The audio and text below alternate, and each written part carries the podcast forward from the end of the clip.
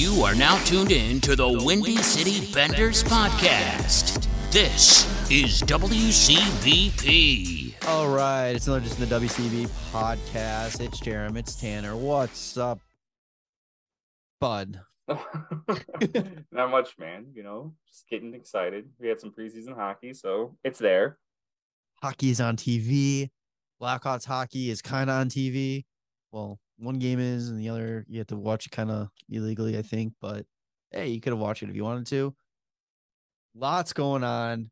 We're getting close, so let's just get into it. Blackhawks kicked off their preseason last, or well, this past Tuesday against the St. Louis Blues in Chicago.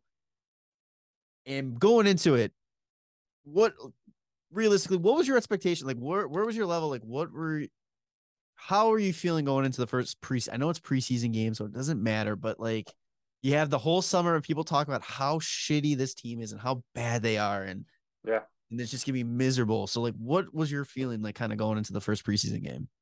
Oh, I had no feelings because it's preseason. Yeah, Like, no, like for the most part, you typically see like at the home games a few more of your star players, and at the away games, like less of your like big guys, more of like the guys trying to crack the lineup. yeah. Um. So yeah, I mean, cool. Yeah, cool. Right, So we got going hockey. yeah, That's going about it. into it, uh, Luke Richardson said that they were gonna probably run with uh, a good majority of the the na- the normal squad, what the squad's gonna look like. Um, and the only big names really missing was Reichel and Kurashev. Um, it was great because we got to see a lot of young defensemen. Um, was out there. You had uh Mhm. Vlasic. You had uh was it Del Martero? Del Mastro. Mastro. Del Where Matero. the fuck did I get that from? That's my favorite part is when you just like making things up. It's the greatest.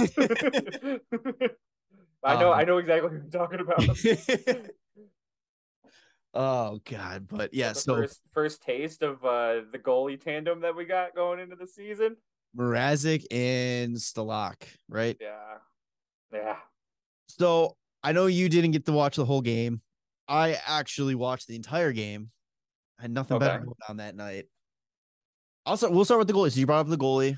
Um, Mrazek wa- didn't look as bad as I uh, like as as anticipated. Um, he let one goal in. It was a tip in power play goal, and I'm actually not hundred percent sure if I remember if it bounced off Seth Jones because I know it mentions Seth Jones might have might have got a piece of it, but I think it was credit to uh, O'Reilly. Yeah. But it, I mean, other than that, I mean, he wasn't all that bad. He I'm looking at the highlight uh just to see if you're right about the if it goes off of Jones. Also, I didn't yeah, I didn't watch a lot of the game. I only caught a little bit because I just wanted to see some of the new guys that are on the team. yeah. Um, I didn't really take a look at Mrazek, and now that I'm seeing like this highlight, I don't really like his setup. Oh no, yeah, that was just that was just a straight tip by Riley. Yeah, okay. Um, so I blame Colby Cohen on that one because I think he kept saying, I think that went off of Jones. I think that went off of Jones. Um, but anyway, he so he had he faced 10 shots and you know just let the one in. Um, what do, what do you don't like about a setup? I just it just I don't like it. I don't like the pads. I just don't think they look good. Oh, you're sure they're talking. I thought you were talking about like setup, possibly like you know how he plays the game or something. No, you're straight oh, talking no, no, about no. I'm talking about like his gear. Um, yeah. Gear Hor, Gear Hor Tanner. I mean, goalie gear is like the coolest shit, man. It's No, like it the most customizable, and like when you can do pretty much anything that you want, and you have a pretty good like color t- like setup. Like the Hawks have the one of the greatest colors like schemes because you can go red, black, and white, but they also in the logo have still like blue and yellow and green and like orange. and, like you can have like little hints of like color that kind of follow along the feathers. And I don't know, like a lot of people just go black, white, and red. So it's all right, but I don't know. I just didn't really like the style. There really hasn't been good pat. I mean, Fleury's was good with the with the the old school like tan.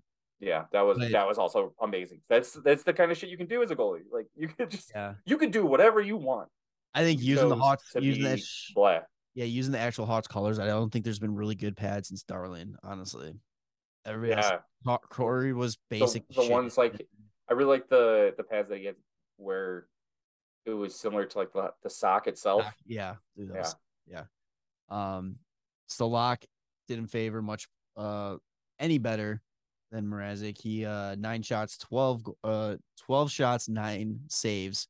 He let up two power play goals, uh one even strength goal, and he actually let up another goal that got waved off sides that and you can't even say that he stopped because of the whistle because it was such a bang bang type of play and he just did not know what was going on. But in his defense, it's been a while since he's actually played hockey. He was dealing with he got really sick after COVID, I guess. Um, Oh, yeah. COVID and he he was dealing with something, so he was actually even concerned that he was even going to be able to play hockey again. Um, Yeah, his last games was. were in in 2020. yeah. I'm so, assuming it was like before the shutdown. so it's gonna be it's gonna be a little bit for him. Oh, he had one game last year. But San Jose, right? Yeah. I think he played in the minors. Oh, you know, I'm just looking at NHL.com right Yeah. now, so maybe because they were yeah. talking they were talking about on the on the broadcast that um at one point he was like last year is it was essentially not like don't worry about my numbers don't worry about anything else it's just like focus on actually doing it making sure i'm able to do it all that kind of stuff and now he's he's Yeah. just excited to to you know actually go out there and try to do a thing do Yeah. the thing and you know help this team out and hopefully Yeah, it looks like he goals in. played only about 17 games in the AHL last year. yeah so he has not seen a lot of action No, I mean, it's all right. Like he, as a career kind of backup, he's been a decently solid goalie. Um, and like all we really need is somebody that can just kind of play backup and doesn't need to be stealing wins or anything. Yeah. uh, working the way from the goalie to the defense. Uh, there's two takeaways I kind of had from that. One, Korchinski, kid's gonna be fucking good. Holy shit! so. Oh my god, he already looks so comfortable out there. And I know we kind of talked about it last time where I was like, does he maybe, you know, stick around? And it's like you gotta kind of this is another instance where I'm like, like, couldn't he maybe I'm like, I'm like, no, you gotta stop, Zach. Stop. Um, he was interviewed between the first and second period, and he was even saying he's like, he's like, hey, I'm just here, you know, to get the experience and to absorb as much as possible from from like Connor Murphy and you know and the defensive guys and take as much as I possibly can back to the WHL this year and you know put the best season I possibly can. Um, but this kid, the confidence he has, the amount of times that he was able to just stay strong on the puck, carry it out of the defensive zone and and break it into the offensive zone. Did not look shaky, did not look nervous at all. There was a couple times on the power play um where he saw the lane you know to sneak in for an opportunity and he just cuts back door and go it goes in and it's like holy shit like a kid that young should not have the confidence to be doing that in your first your first game i know granted it's preseason but still Yeah, first nhl there's still NHLers out there. yeah i mean It's St. not Louis, just all all rookies and stuff. st louis was rolling with like a lot of their big guys too um it was their third preseason game already so they were rolling with Was a- it really? It was yeah third? Yeah, they had Saad, Kyrou, right? Uh, like O'Reilly, obviously. Oh, I didn't even know that they signed Highmore. Brayden Schenn. Like what? Who else? They had Leddy out there. Justin Faulk. I mean, Binnington was in net. And I tweeted Yeah. I tweeted that out too. I go maybe preseason, but my urge to punch Binnington in the face is midseason form. They they There you go. shut him right before the game started with put his helmet on. I'm like, you fucking asshole. I hate that guy. Yeah, he's a piece of shit. Um but yeah. but on top of that, looking at the defense too, the young guys that were out there, Velasque, uh Korchinski, Vlasic. What I say? you say like Velas. Classic. God damn it. Just like the Just, uh, I'm just excited. I'm excited. I'm excited. Um, Del Mastro. Um, these guys are fucking huge. Our Oh, really? future decor is going to be so fucking big. How big is Del Mastro?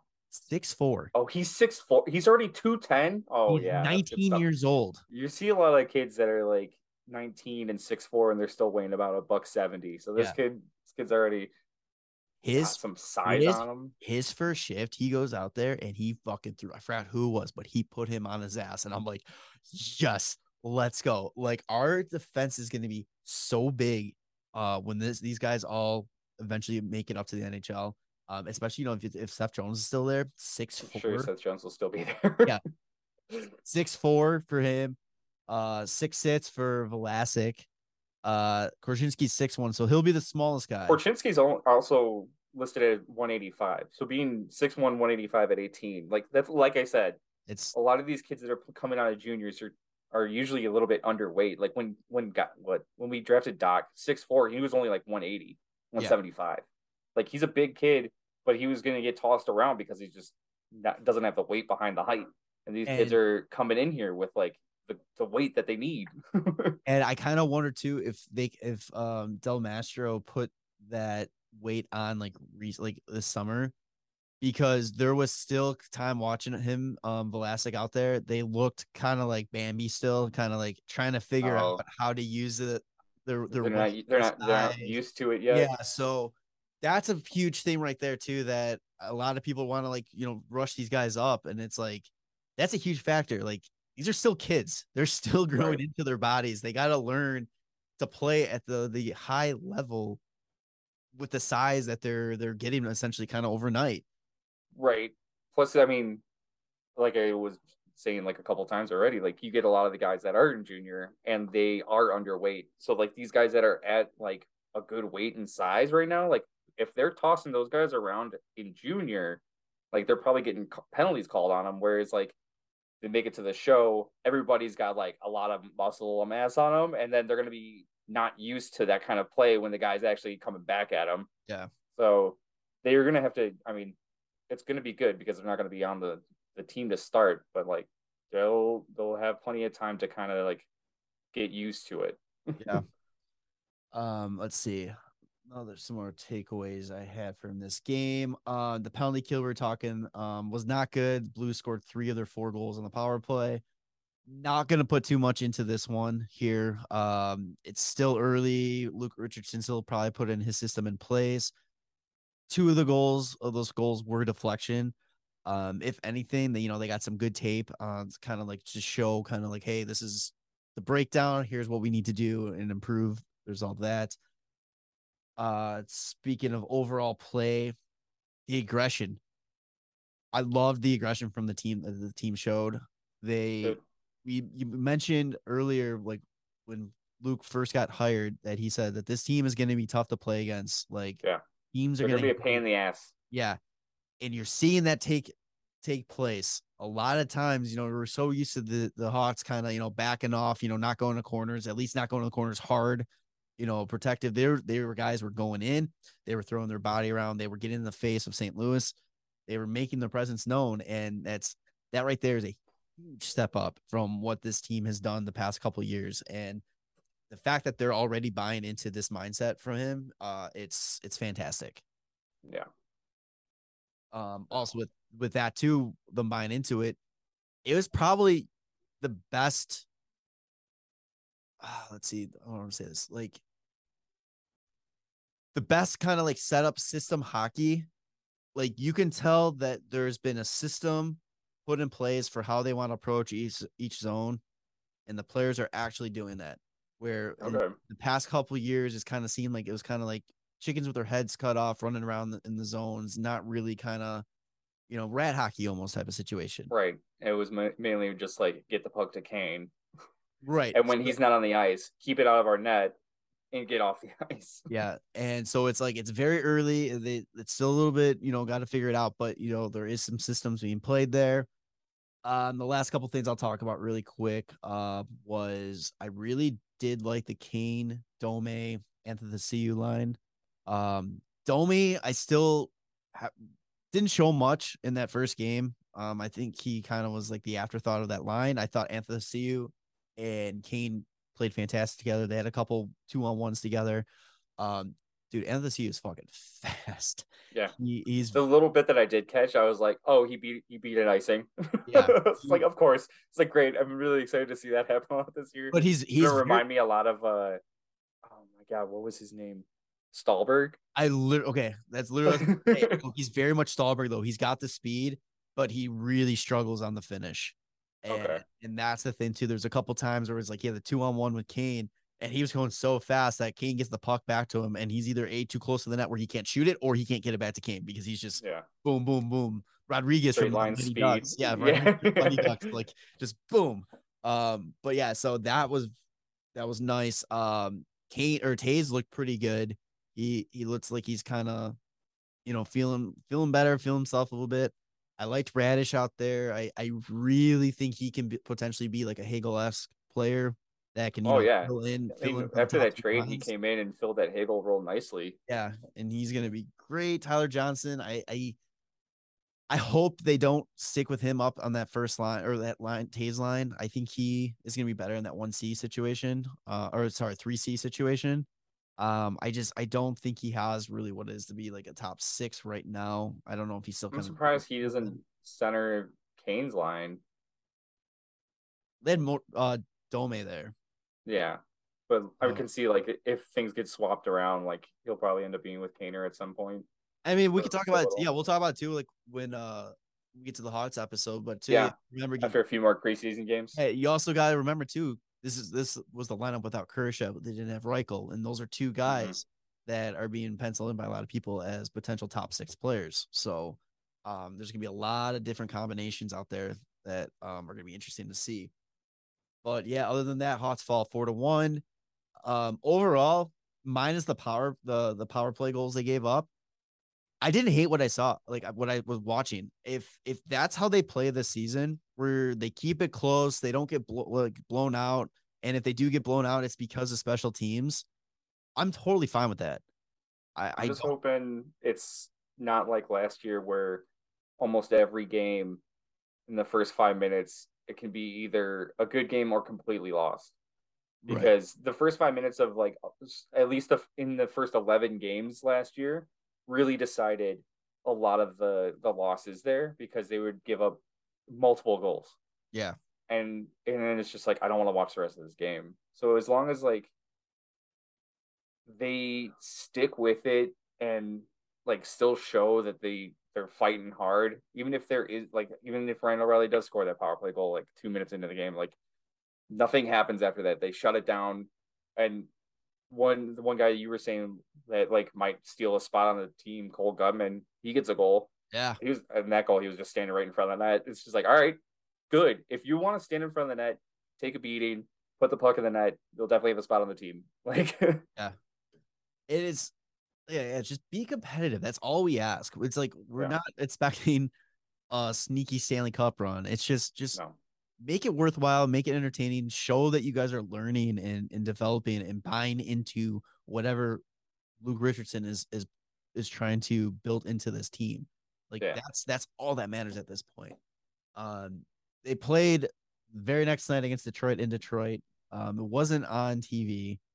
I in Chicago, it wasn't in Chicago. it was on TV in Detroit. I think. Oh, was it? Oh yeah. So I guess you could have watched ESPN Plus, but I'm not paying for ESPN Plus. I'm sorry. Um, but this was a much better game, I guess. I don't know. Just based on the score, the Hawks beat the Red Wings four to two. So it's always nice to beat Detroit, especially in Detroit.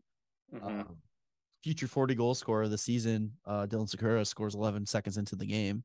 sure. So that's pretty cool. Yep. Exactly what Um, you said. Yeah, they especially since they had Larkin playing and they had uh Seider playing too. They had Nedeljkovic in net to start, I believe. They had Raymond, I think, going to Luke, Lucas Raymond was in the lineup too. I think so. I mean, they had Uh, yes, he was. guys. Yeah, yeah. yeah, yeah. So it's like, hey, they're being competitive against these teams that are are so are hands down going to be better than the, than them, and that's that's all you can really ask for. It was nice to see too. Um, Kara got a goal. It was great to see him back in lineup, especially after last year. It was a very scary situation with the with, with the Trouba hit, and then he came back, then he got hurt again, and was just shut down in early mid January. Um, but I think the highlight for this was the glimpse into the future Yeah. When Chinsky sends a fucking beautiful pass. It was like from what was it? Uh, back It's from like the- goal line. from like to- no, it was like top of the circles, like blue the line-ish, I thought, and it was just between the D Lukas Reichel just catches it between like all a whole bunch of guys like entering the zone, and just like five holes them. God, I am so excited for this. Like, Yeah, when shit like that happens, and I think it it was against let's see, yeah, top of the circle, about the blue line ish, and he just kind of floats it into an area where he's gonna be, and he just goes five hole on Nedeljkovic. It's like, hey, there's some NHL guys out there, man. Like, Yeah. these guys are holding their own. I think that's Reichel just saying, "Hey, put me. I'm I'm here. I'm I'm staying. I'm not going back to Rockford. Cancel that bus Yeah. pass. I'm done." Um, but yeah, it's again, it's preseason hockey. It's hard to judge a lot, especially when it's not the normal guys. But the the, the one thing you got to take into consideration too is besides the top six, we don't know who is going to be on this team and and really how they're going to fill it out. So it's which is cool actually Yeah. because So- because it's like this is this is when preseason really matters for a team like this like uh, and like the Stanley Cup winning teams like you kind of knew going into the season who's going to be on the team Yeah. there may be one surprise but like right now it's like yeah man like we're a team you want to play play hard up. Yeah, exactly. Um, moving on to that. Speaking of like, you know, who wants to play? We talked about uh Jake McCabe. He had the spinal surgery. Um, it was announced that he was going to be out 10 to 12 weeks. Uh, once training camp started, he actually was talking to the media a little bit, and he actually confirmed he confirmed the timeline, but he clarified it, saying that the 10 to 12 weeks was from the time of him having the surgery, which at the time he was speaking, which I think it was Wednesday or Thursday of last week. It was right before we recorded or after we record. So it was probably Thursday or Friday. Friday after we record Thursday. No, sorry. Yeah. Um, that it was six weeks. It's been six weeks since the surgery. So now you're about seven weeks post post surgery. So you're looking at possibly three, three to five weeks for McCabe to come back. So I mean that's kind of that's very great to hear first off that he's farther down, like farther removed from surgery than we initially thought. Um, so you're probably looking end of October, early November for him to return to the lineup, which hey, it's great. Get him out there. Yeah. Don't rush it take your time completely fine Yeah. like Team's not going anywhere. Uh, yeah, no, no need to like try and make it back like too soon. Like you want to your career to keep going a little bit longer. Like take just let it be hundred percent. Yeah. um, and then the last thing we have for hot stock here, um, at least on my list, is the NHL Stanley Awards, which apparently these have been going on for a while. Oh, really? I, I had no idea. Yeah, because it was the first year. No, because they're listening like, oh, this is the third time Toronto's won, or like people have won, kind of thing. Um, wow. it's just various different things. Like it was like best social media team or best social media, uh, best pro- like promotion, season ticket renewal or stuff, uh, game game presentation. The Hawks were actually nominated one. Um, what was the act? Do you have it handy? Yeah, best social impact um slash growth initiatives. And they That's were what they they were nominated, but LA won. and it was Pittsburgh was the third team, right? Yeah. Yeah. So it's cool. Yeah. I mean, it's cool being recognized for for what they're doing off the ice, especially with the the native Native Americans. And I mean, that's just not all what they do, but that's probably the biggest one that they're they're doing right now. Yes. Um, And as expected, the comment section on that post was just a literal shit show, clusterfuck of Yeah. people not knowing what the hell they're they don't know anything. about. They don't really know anything about what the Hawks do outside of the big news that they hear about last year, and like they don't know that like every game that the Hawks have at home starts with like a recognition of like indigenous people, and like there's a whole presentation every time, Yeah, it's so well done. It, it, it's Yeah. so cool. and then they also then how much they give back to like those kind of communities too, and it's just like oh yeah, like that's nobody knows that, so they just see like the Hawks were nominated for social impact, and then they're like, oh wow, like how stupid is that? And it's like, all right, don't look into it. Just Yeah. you know, Tell me you're Well- uneducated without telling me you're uneducated. Boom. ignorant. but yeah, that was interesting. Um, what were some of the other winners? Vegas won, I think, for in-game presentation. Best presentation, yeah. yeah. that's a no brainer right there. As much as you hate, you gotta hate Vegas. I mean, it's a show. Like, yeah. it's easy enough. Um, best marketing campaign was the Devils. Uh, social media club of the year was Toronto, which I don't know how like Carolina yeah, or like ones. Nashville, like, but I don't. Maybe they're really good social media in Canada. I saw one comment on that was like, "Oh, so you're basically awarding um CSN and TSN for a Yeah. social media award." Best sponsorship activation, Pittsburgh. I don't even know what that means. Best ticketing initiative, Philly. Let's see. Best. Uh, yeah, so like even the social social media club of the year, it says recognizes overall excellence by a club's social media team, including maximizing the team's official social media channels to engage existing fans and capture the attention of new fans with outstanding creativity, consistency, and proven instinct to innovate within the NHL. Okay. know. All right. Sure.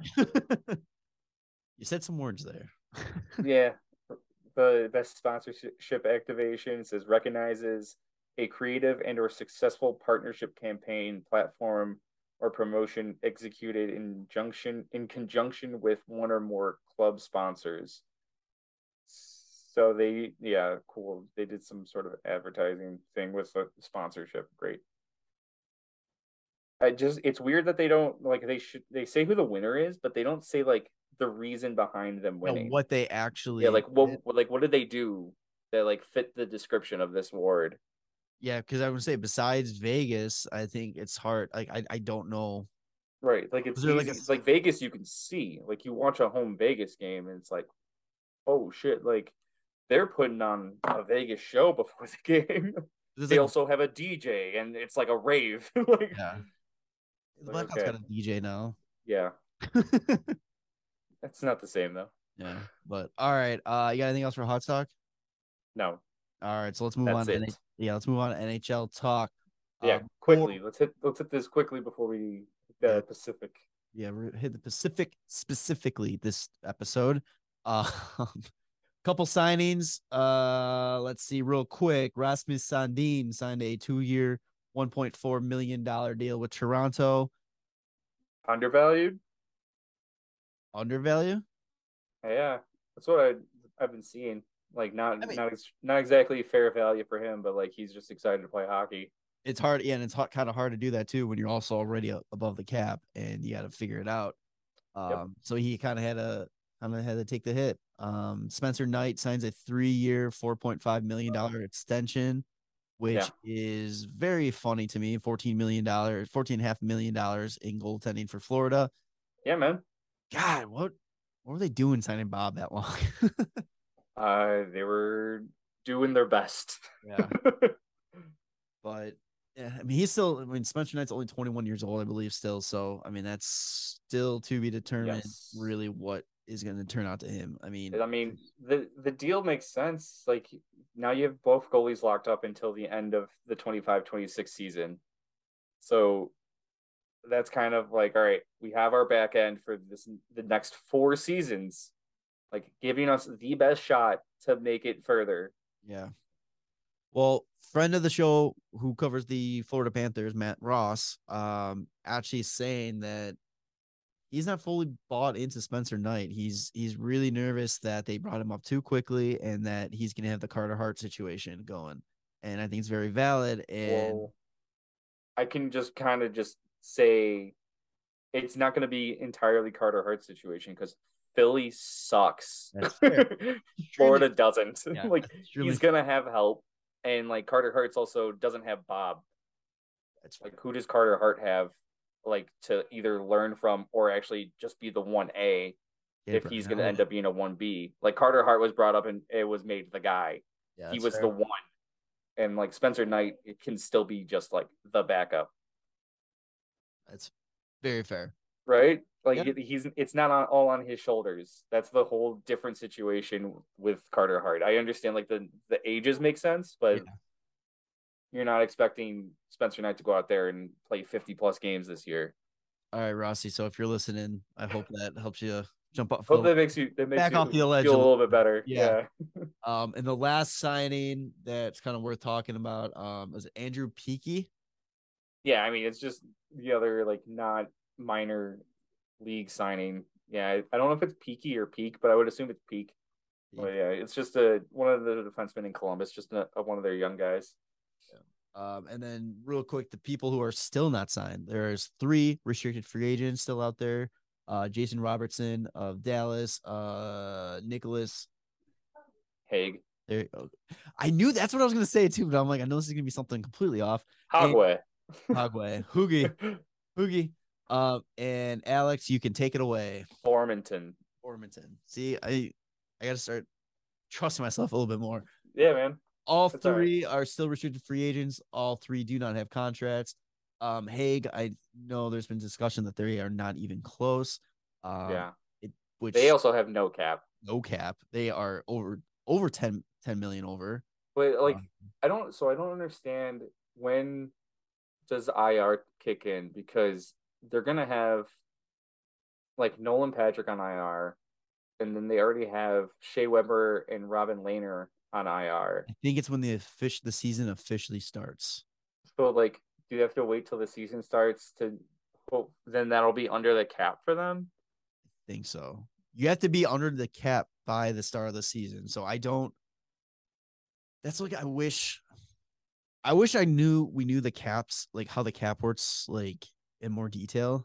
Right. because it's like we know the stuff that they say like oh well you know this team's got to be under the cap. You can be 10% over until this time period blah blah blah and all that kind of stuff. But it's like what they don't tell you is how exactly do you you do that? Because obviously yeah you got to man have to trade a guy or something like that.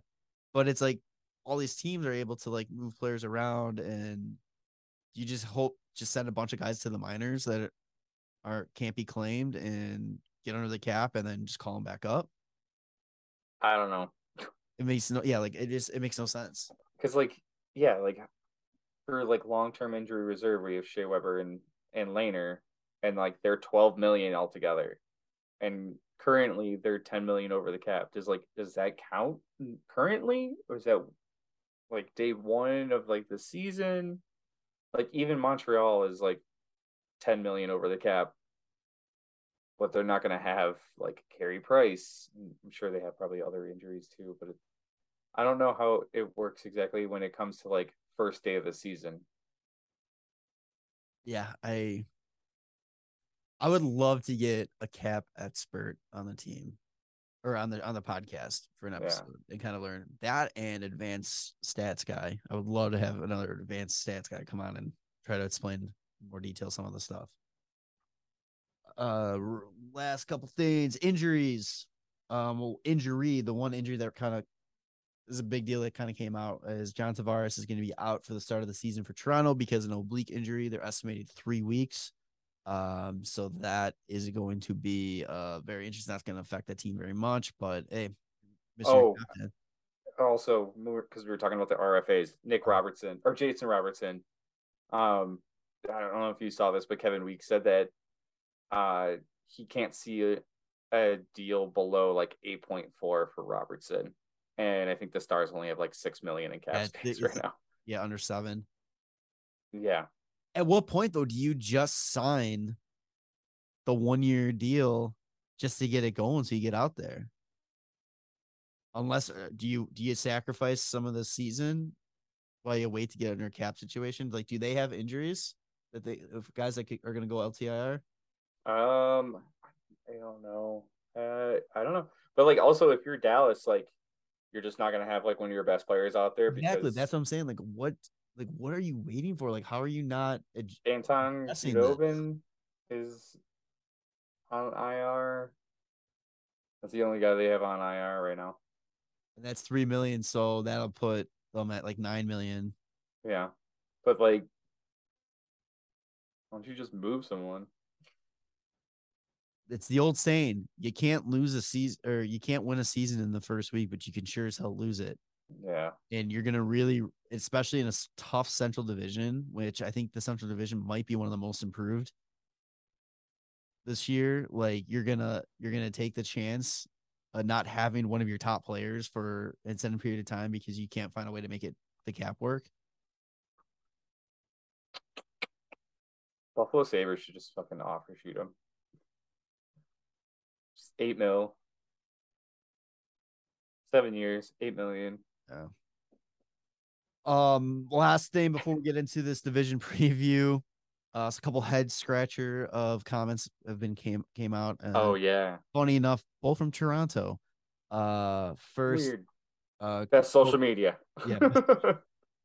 uh, Sheldon Keefe said that the team is working with the idea of using Mitch Marner in a defensive position. okay. Um, yeah. Makes sense though if it's end of the game situation and you need a goal. but then Dice kind of brought up a good point. Like, why do you need to take reps for that? Like, what's the difference of just, you know, going the same mindset of pulling your goalie? Yeah, I don't know. Like, yeah, it makes it. But maybe it's like you're desperate and you really need a W and you start the third period with him on the blue line. You're just so done with your defensive unit that you're just like, fuck you guys. We're gonna put a, def- a forward out here Yeah. to do your job because We're, you we're gonna put Marner in net actually, and we're gonna set him up with a knuckle puck like Kenan Thompson and D two. with Matt Murray in net, you might need to. I mean, it might might be the play, honestly. The goalie's the shooter. Get the you goalie. Uh, the other head scratching um didn't directly come from Toronto, but it involves Toronto. Um, Elliotte Friedman on 32 Pod, 32 Thoughts podcast. The Leafs will factor Connor McDavid into their long-term cap plans. Oilers should be wary of the Leafs, especially in the cap situation they are currently in. Leafs are going to go in all-out pursuit of Connor McDavid.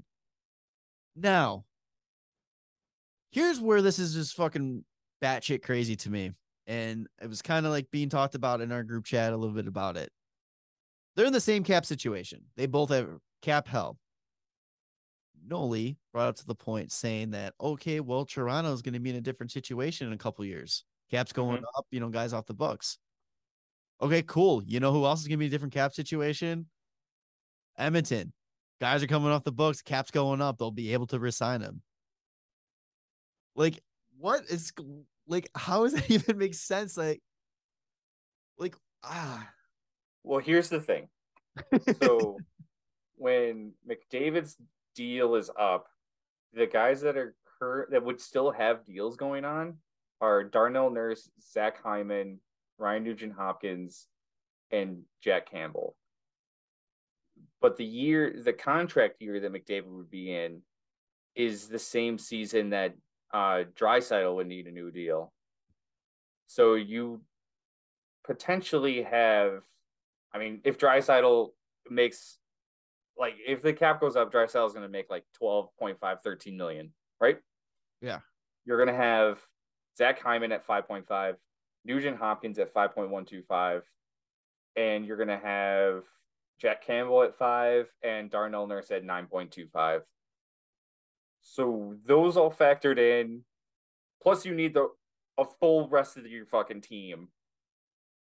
And I'm sure they're going to want to hold on to some of their young guys that they have, like Kailer Yamamoto. Maybe they get rid of Jesse Puljujarvi eventually.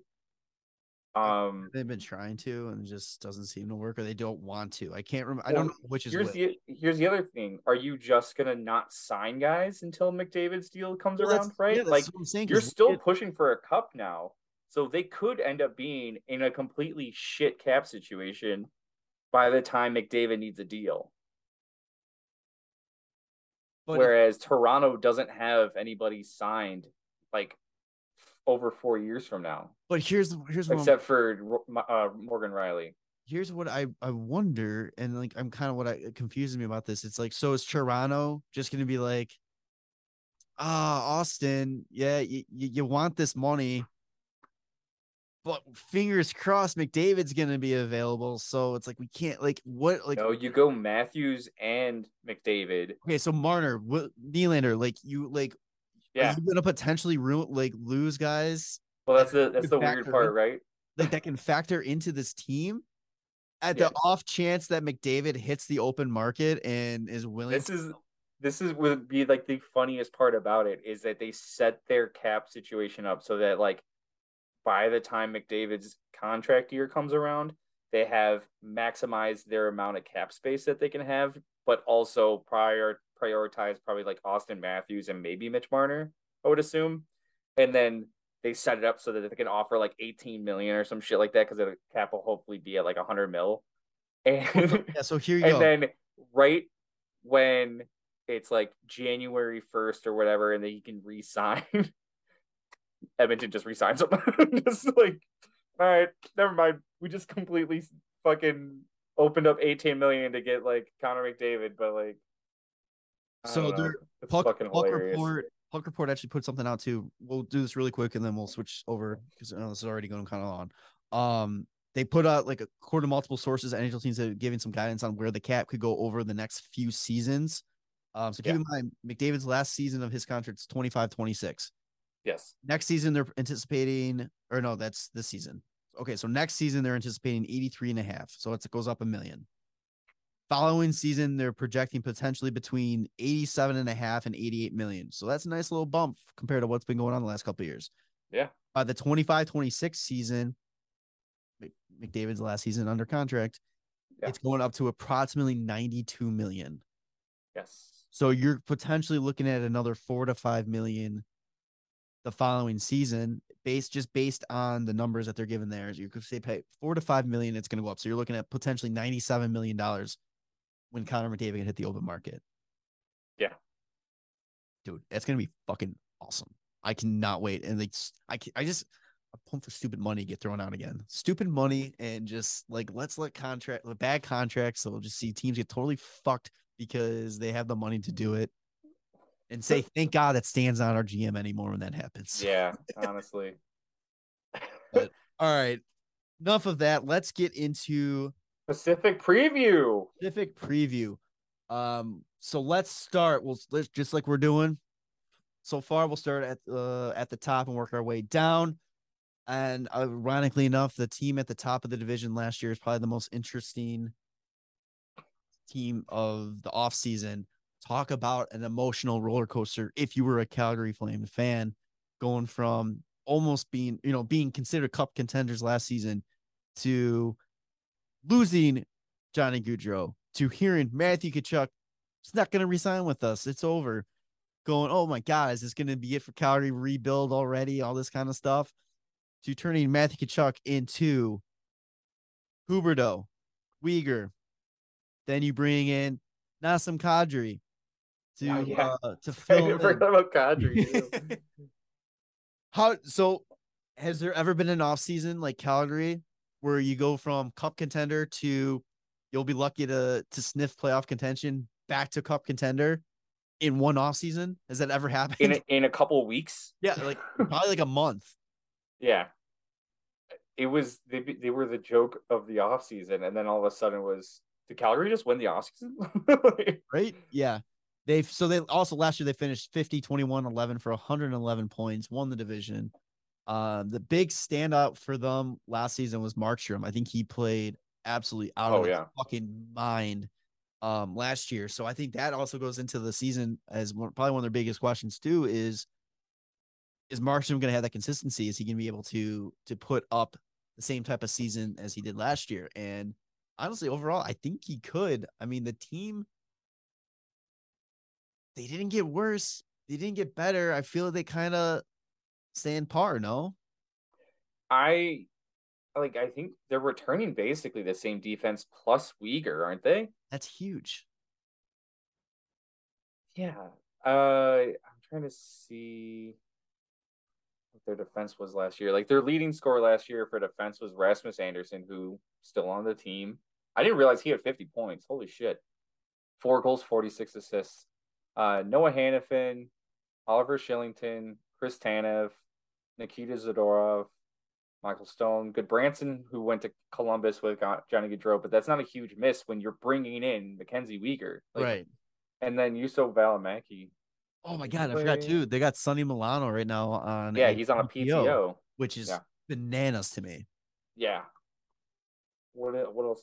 They did some signings this off season, um, or like getting some guys re-signed. Basically, is what I mean. The one big thing that like happened off season that I still think is hilarious is the eight-year deal for uh Huberdeau. But I mean, that's gonna bite on the ass in the future, so whatever. That's future. Um, that's yeah, that's future Calgary's problems. They signed Dennis Gilbert.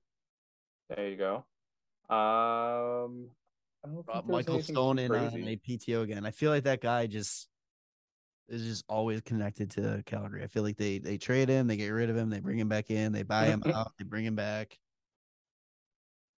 Yeah, I mean, fucking, the team's gonna be good. I'm surprised that Nazem Kad- they picked up Nazem Kadri out of nowhere because it was at that time it was all talks of Islanders getting him.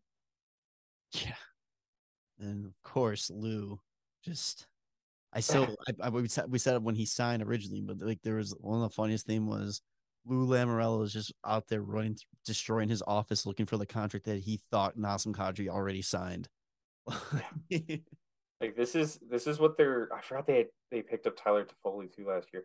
Um, their uh current depth chart on Cap Friendly is Huberdeau, Lindholm, and Toffoli as Ooh. their first line, and that's kind of nasty. And then Mangiapane, Kadri, and Blake Coleman as their second line. Ooh, Dylan Dubé, Mikael Backlund, and Trevor Trevor Lewis on their third line. I'm surprised they don't have somebody else playing that third, that right wing. Um, then Lucic, Kevin Rooney, and Brett Ritchie. Oh That's a big fucking fourth line. That's six two, six three, and six four. Like Jesus Christ. and they only play Edmonton three times this year. Jeez. That sucks.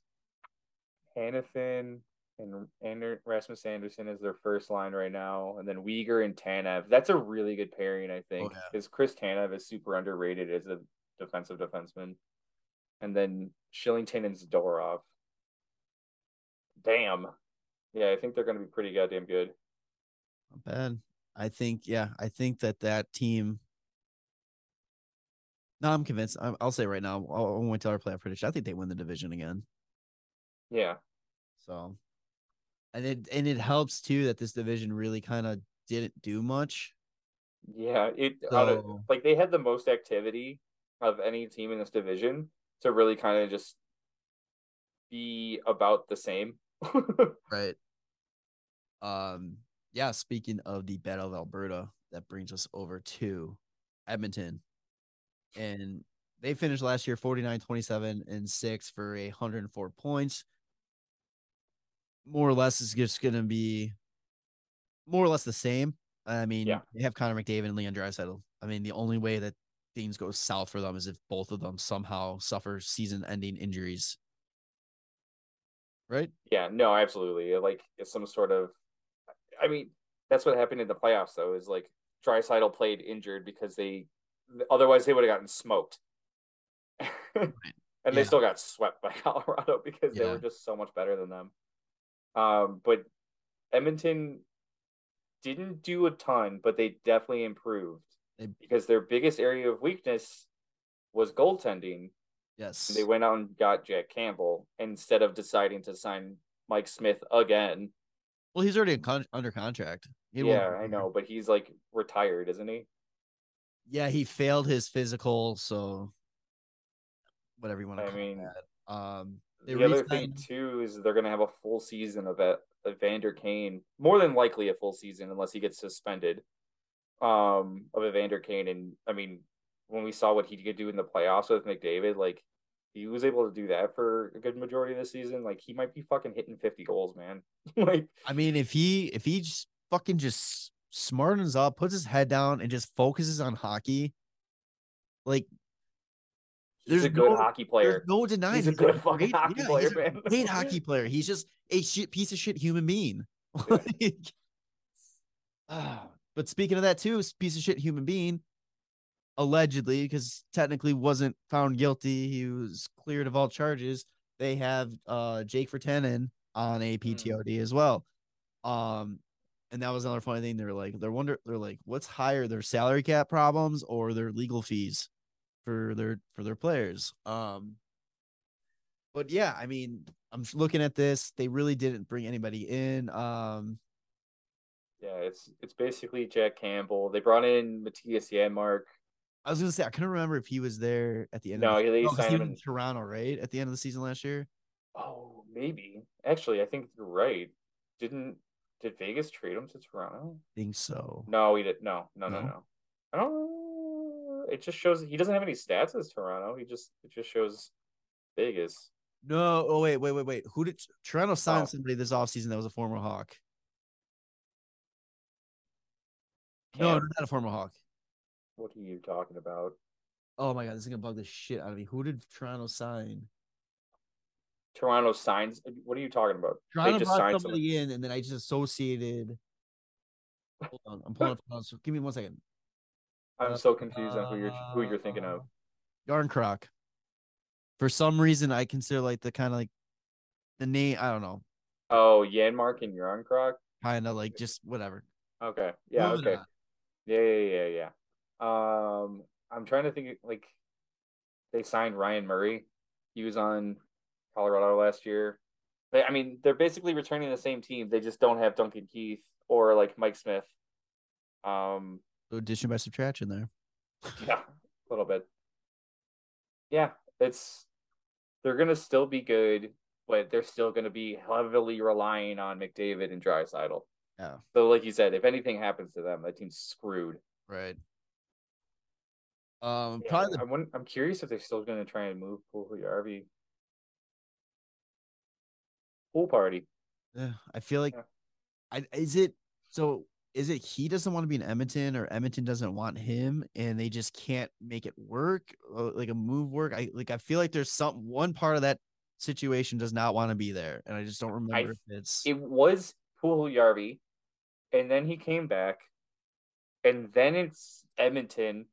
I don't fucking really know. Oh. I don't think he. I think he's kind of like he's a decent player, but 98 points in 200 about 260 games, and he was drafted fourth overall. I don't know if like drafted a little too high.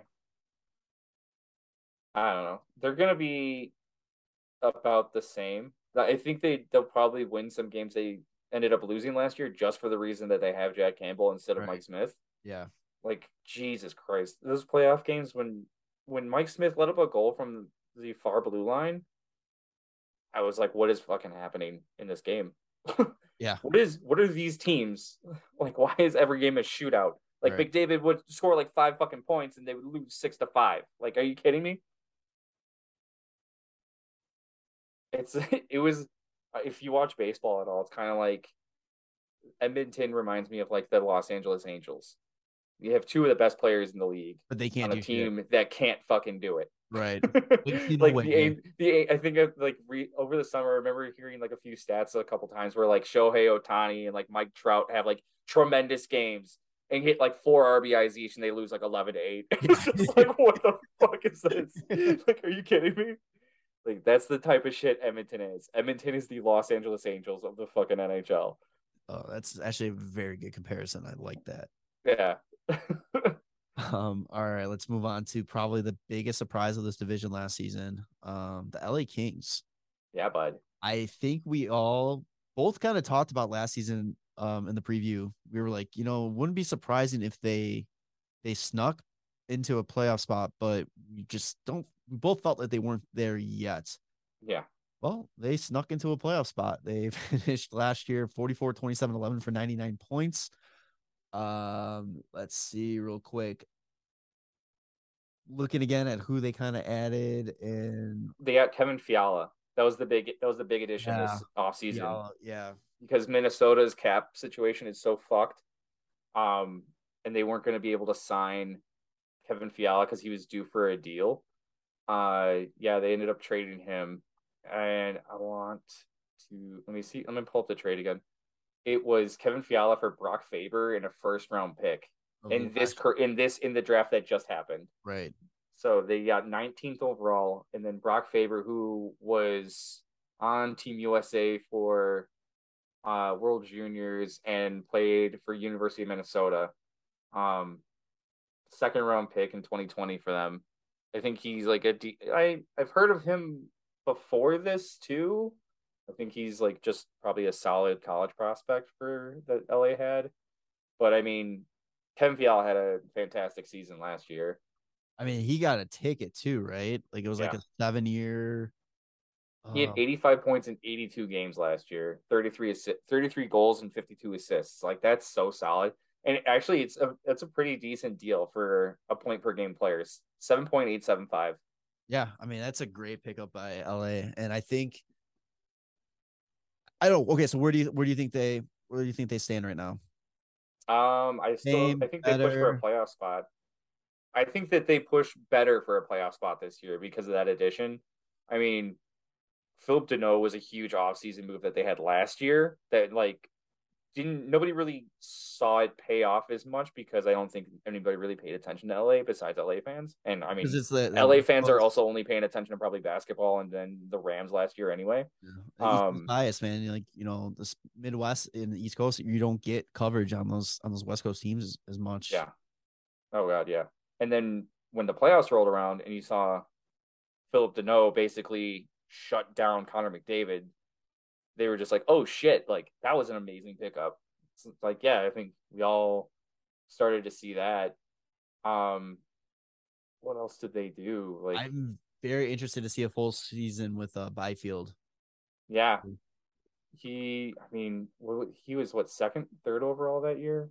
He was Uh, second overall in 2020. Yeah, Um, they knew he was more of a project. He got 10 points in 40 games last year, five goals, five assists, but it's the size. He's 6'4, 215. Fuck.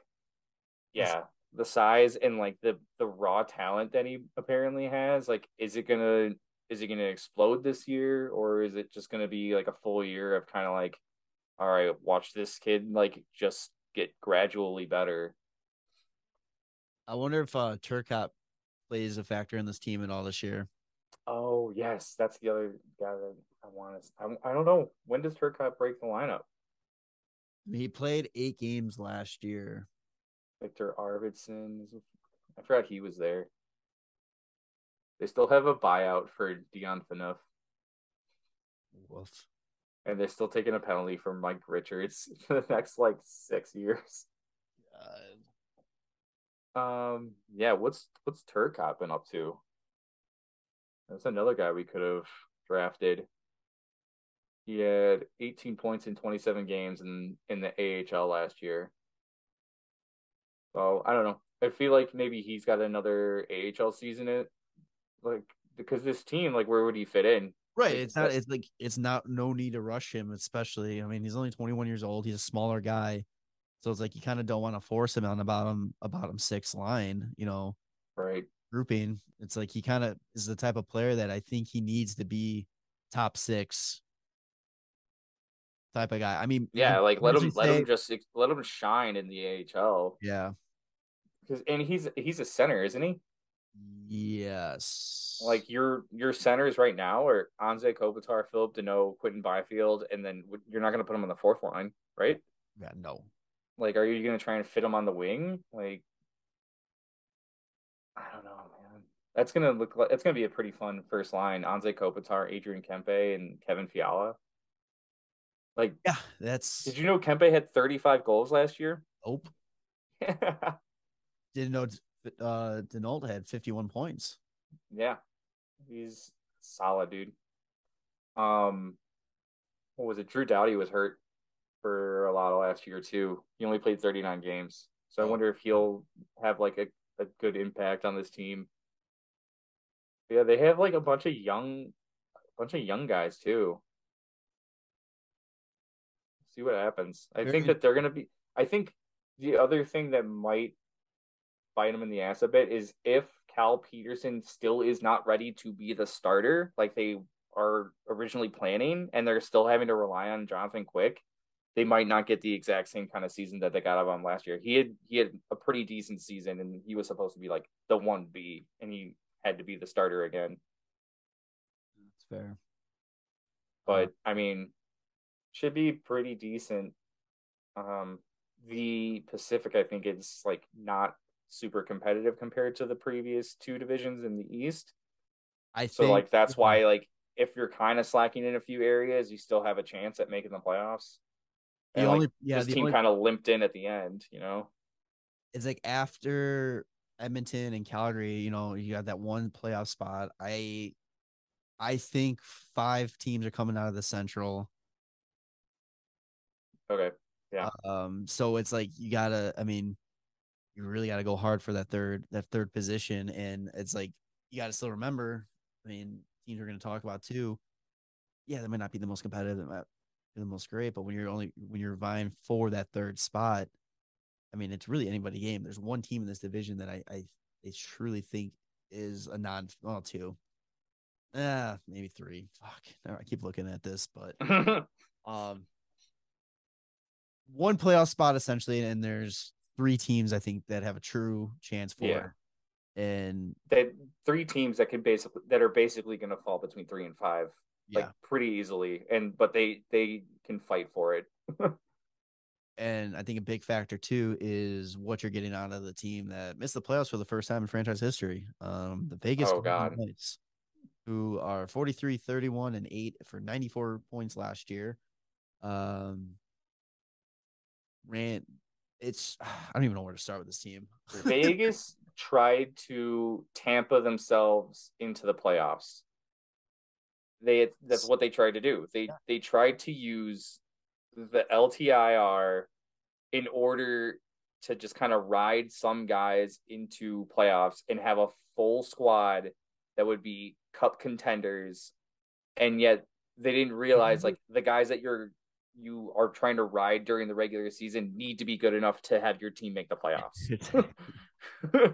Like like who was injured? It was it was like everybody was hurt everyone was hurt that had a significant amount of cap and they had like rotated injured players in and out where you just needed one guy to score a fucking shootout goal at the end of the season. Yeah.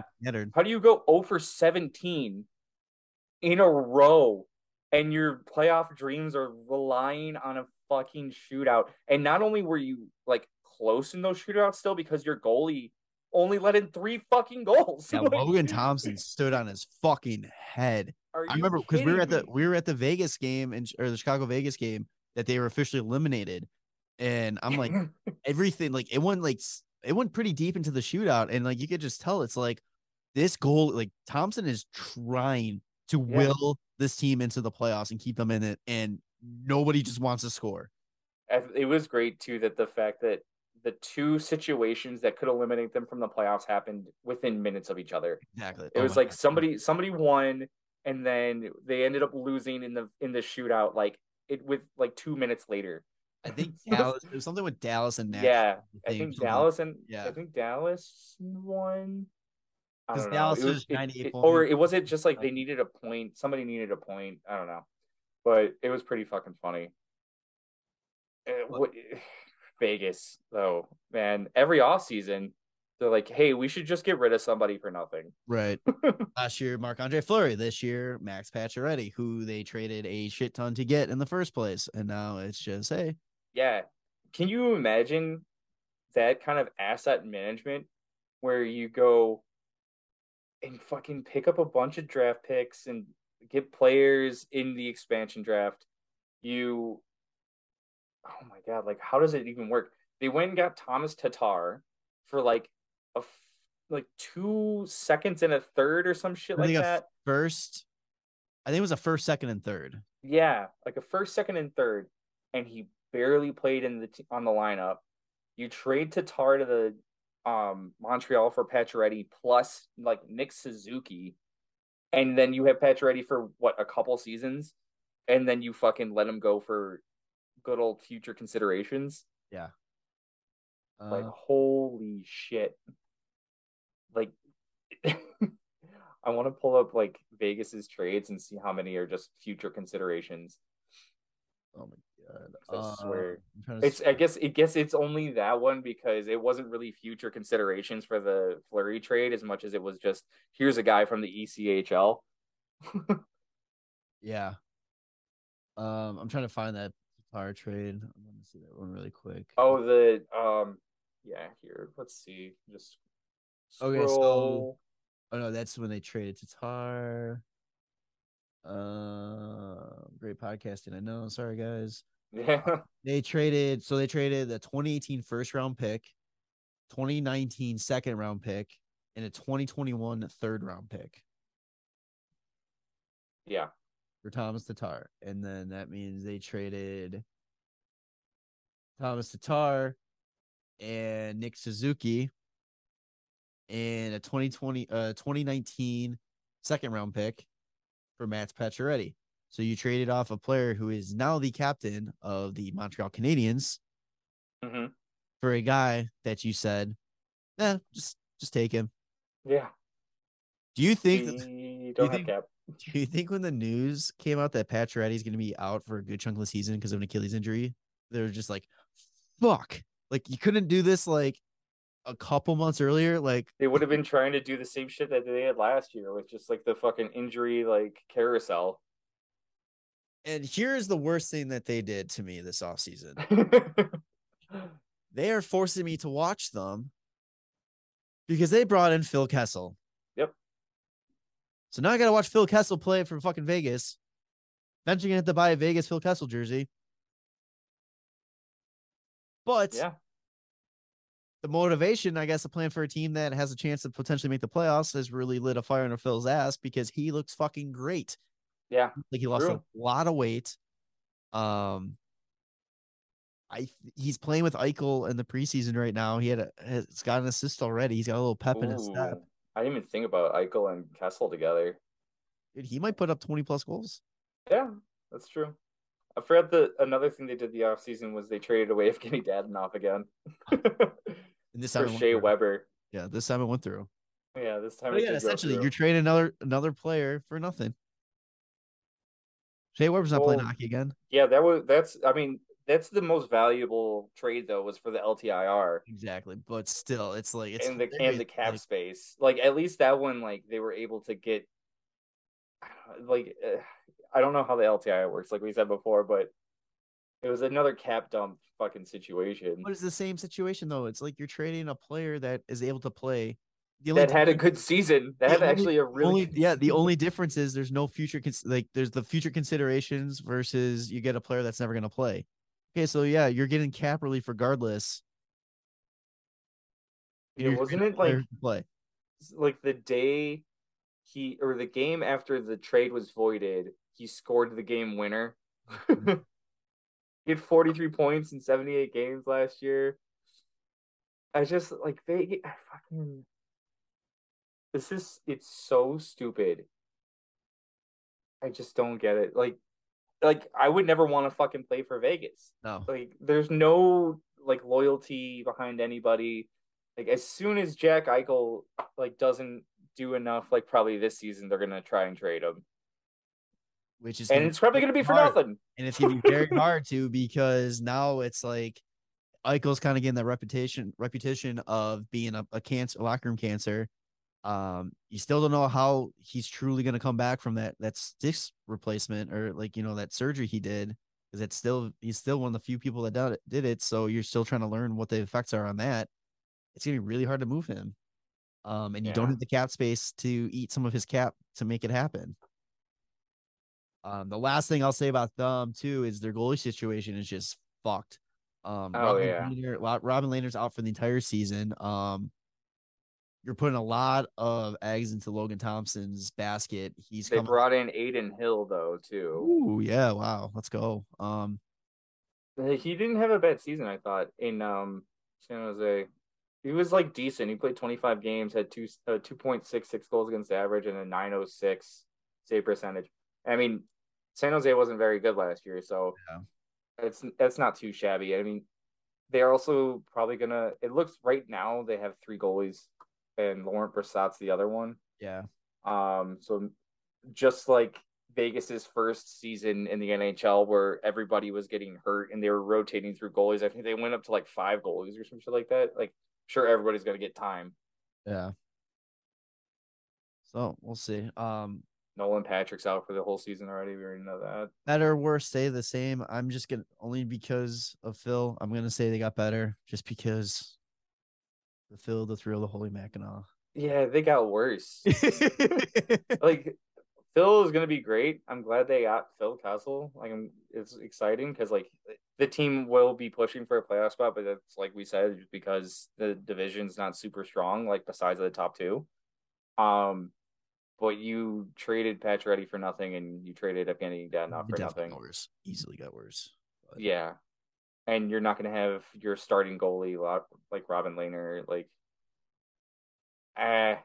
Also, I don't really even think Lehner's that great. So, but, it, but it's a hell of he's a still more of an established yeah. starter than what they are going to be rolling with.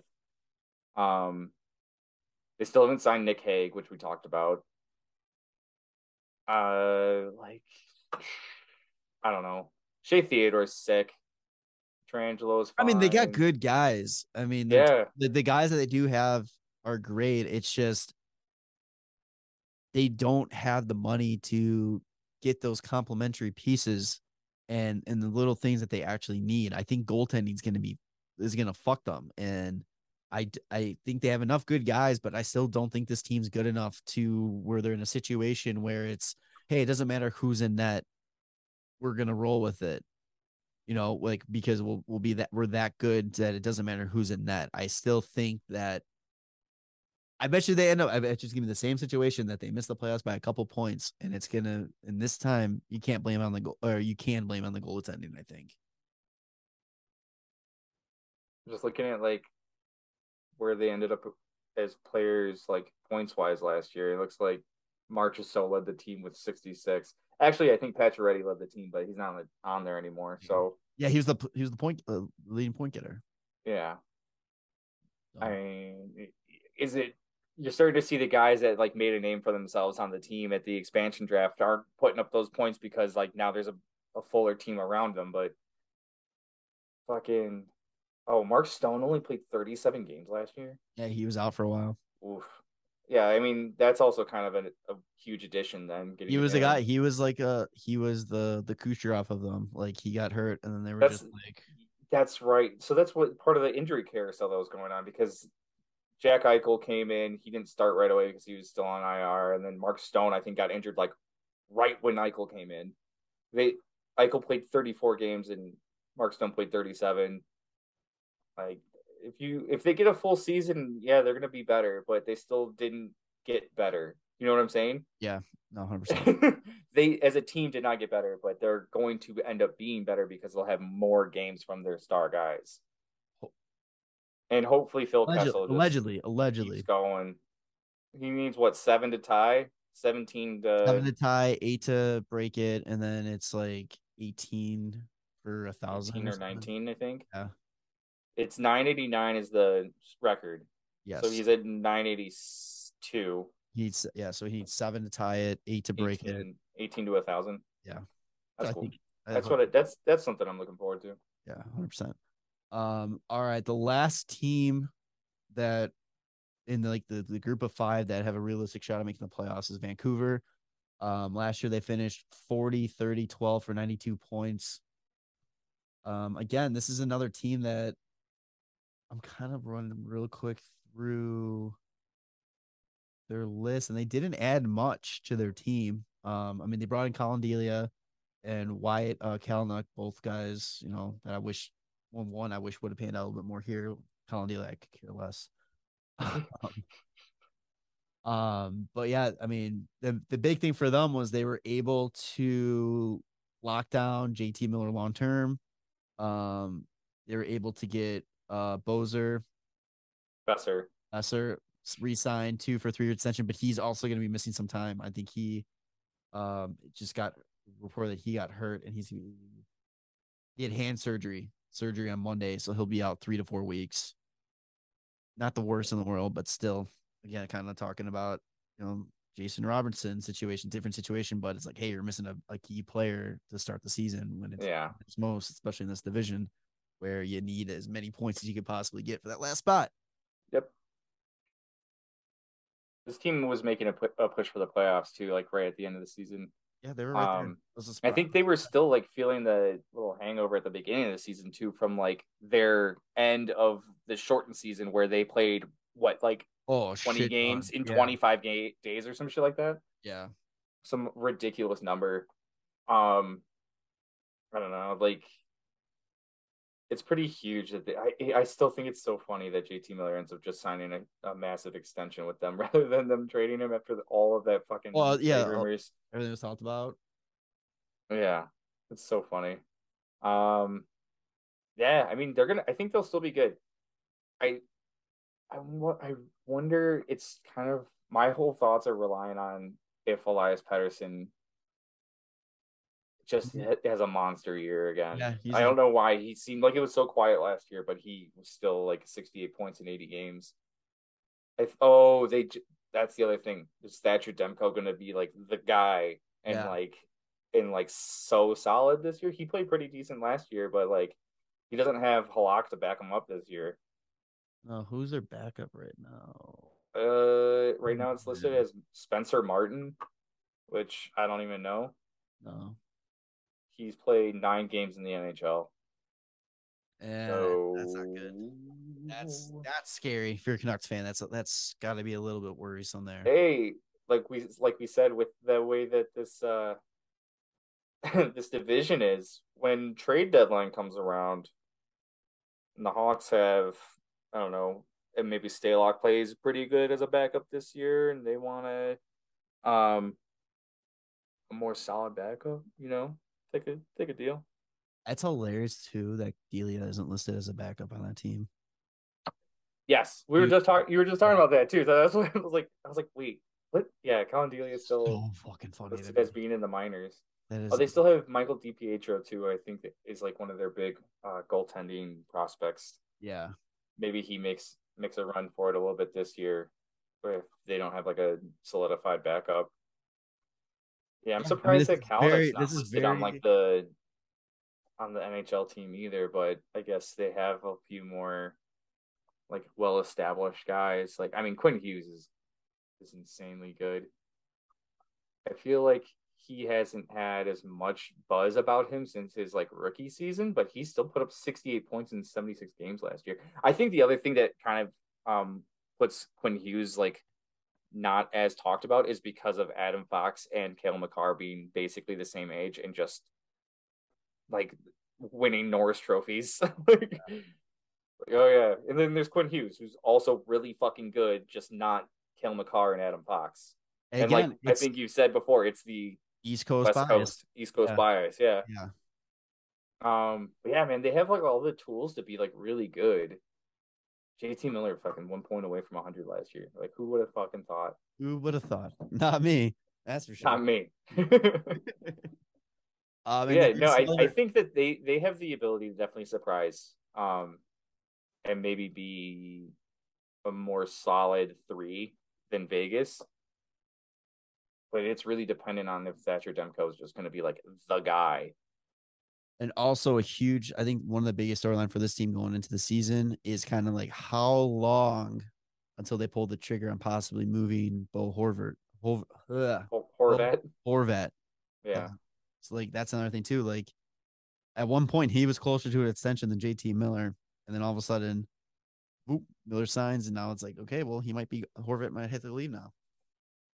yeah, um, or you move something else, you know. Yeah, Like if they're not in a playoff spot by like the trade deadline, like maybe they are looking to move some other some other guys. You know, I don't know. Like Tanner Pearson's making three point two five. He's thirty. Fucking even Ilya Mikheyev. Even if you like, just because you signed him in this offseason doesn't mean he has to be like a huge piece. yeah. He does have a modified no trade clause though, so that sucks. Oh, I think Conor Garland, somebody that they would probably end up trying to move. Like he had an okay season, oh, he was listed. Yeah, he was listed too. The thing that hurts them, them though is it's a four. He's got after the season three years left at just under five million, which Yeah. that's rough. That is rough. That was one of those. That was the OEL deal, wasn't it? Or the yeah, OEL it still has five years, including this season, and he didn't really have a stellar year last year either. They're also still stuck with Tyler Myers for another season after this, but they might be able to move him. He might be. just got a he's just got a ten team no trade list that he would have to do if they wanted to move him. Yeah. I don't know. They they they could be pretty decent though, because they're still their biggest talent is very young still. That's what I think. Yeah. Um, All right, so we're going low. Oh, and they have that Kuzmenko guy. Sorry, um, they have that Andrei Kuzmenko guy who they signed from the KHL, who's like, supposed to be good. yeah, fifty three points in forty five games last year. He's what twenty five ish or something like that, twenty six. So they might they might be a little surprising. Yeah. Um, so since we're going a little bit long here, um, and the la- the bottom half of this division really, there's not much to talk about because there's not. I I personally don't think that there's any like expect expectations for those guys. I think Um, Seattle's going to be a lot better than they were last. Yeah, it's gonna be a lot better. Yeah. So real quick, last season it finished San Jose was six with 32, 37, 13, 77, Anaheim 31, 37, 14, 76, which is disappointing because they started out really hot. Um, and they were kind of surprising a lot of people. And Seattle, obviously 27, 49, 6 or 60 points. Um, not surprised there because of the way that they started their expansion draft and the players they did it.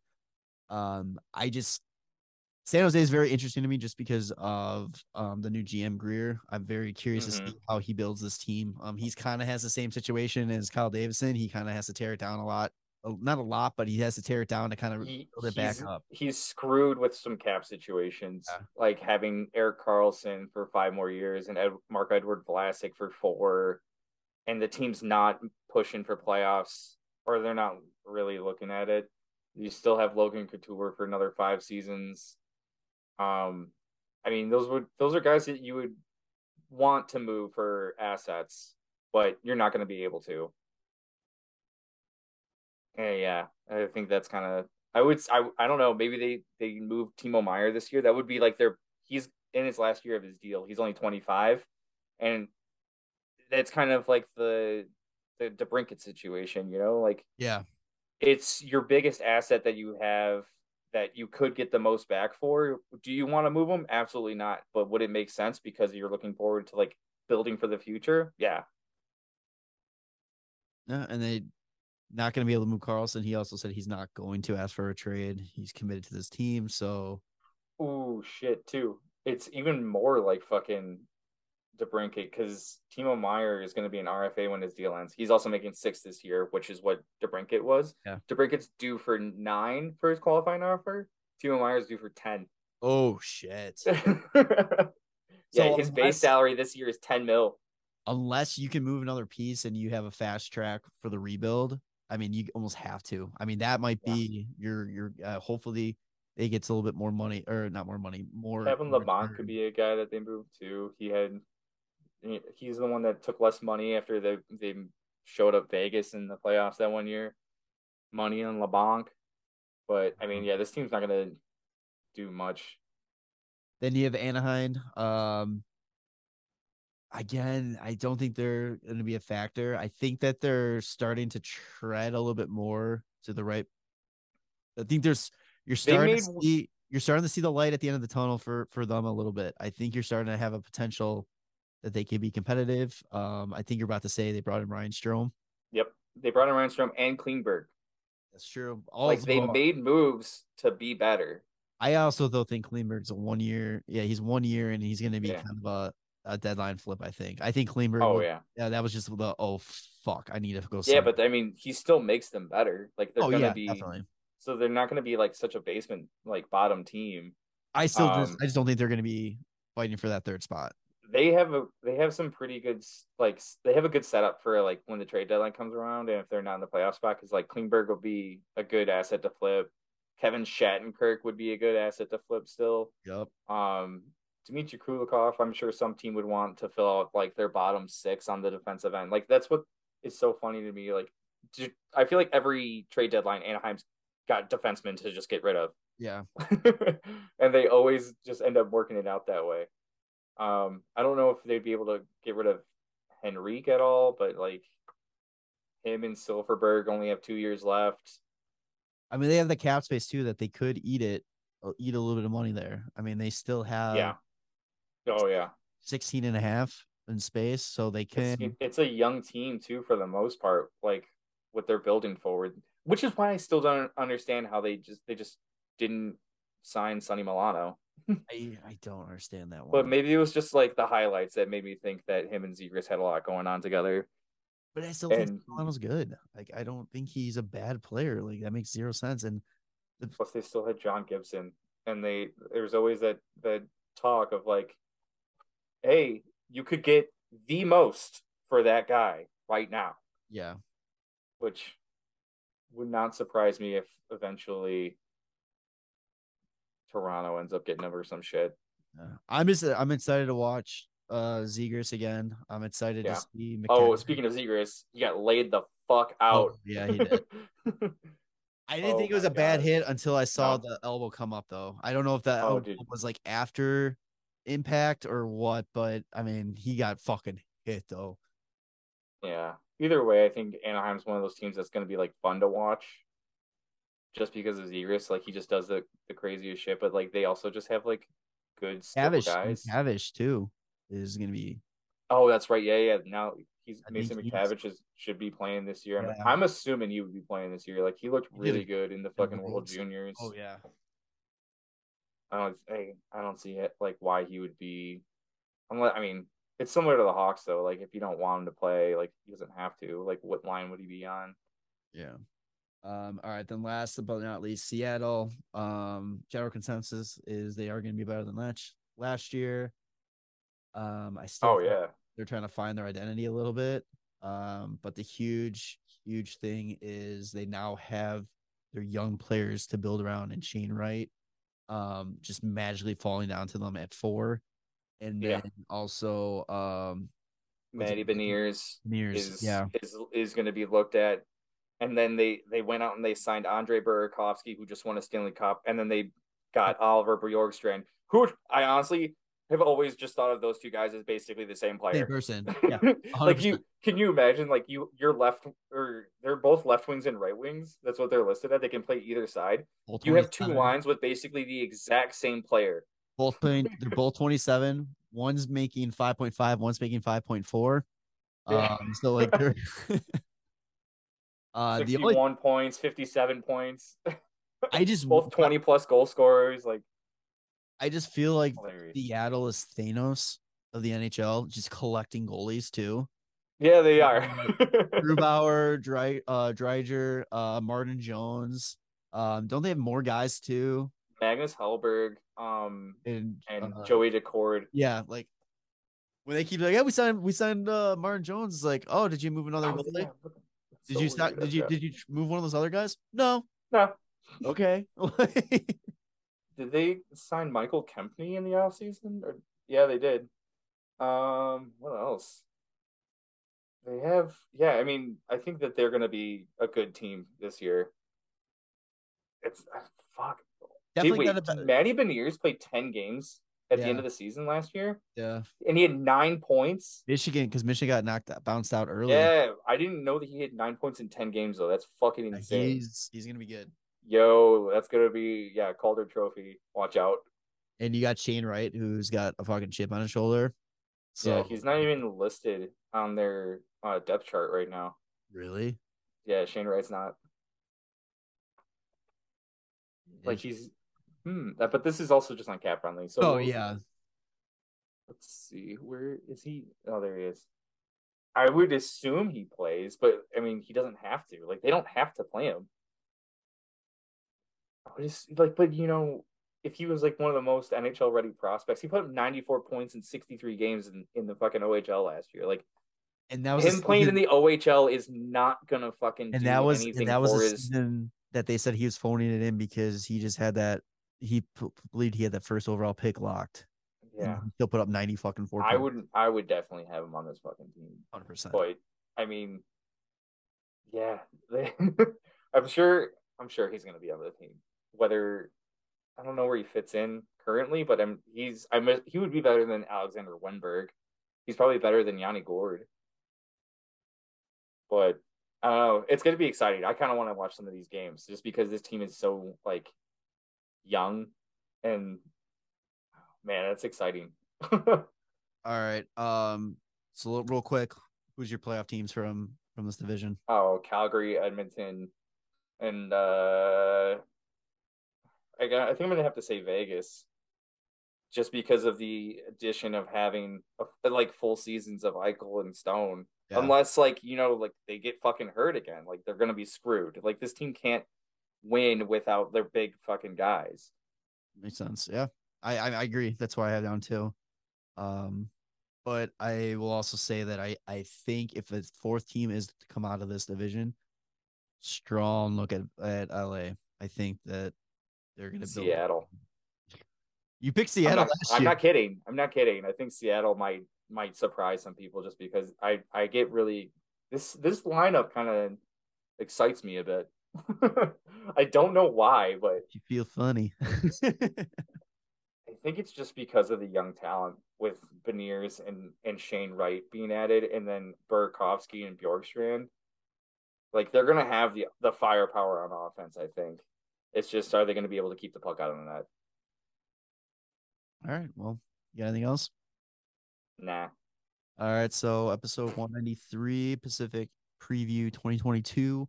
Uh, make sure to follow us on social media at WCB Podcast, like us on Facebook, the Windy City Bender Podcast. Subscribe to the YouTube channel. Subscribe to us on Apple Podcasts and on Spotify. Five star reviews on both. Uh, yeah, we will. Uh, we'll see you on the next one. All right. Love you, boys. Bye. The Windy City Benders Podcast.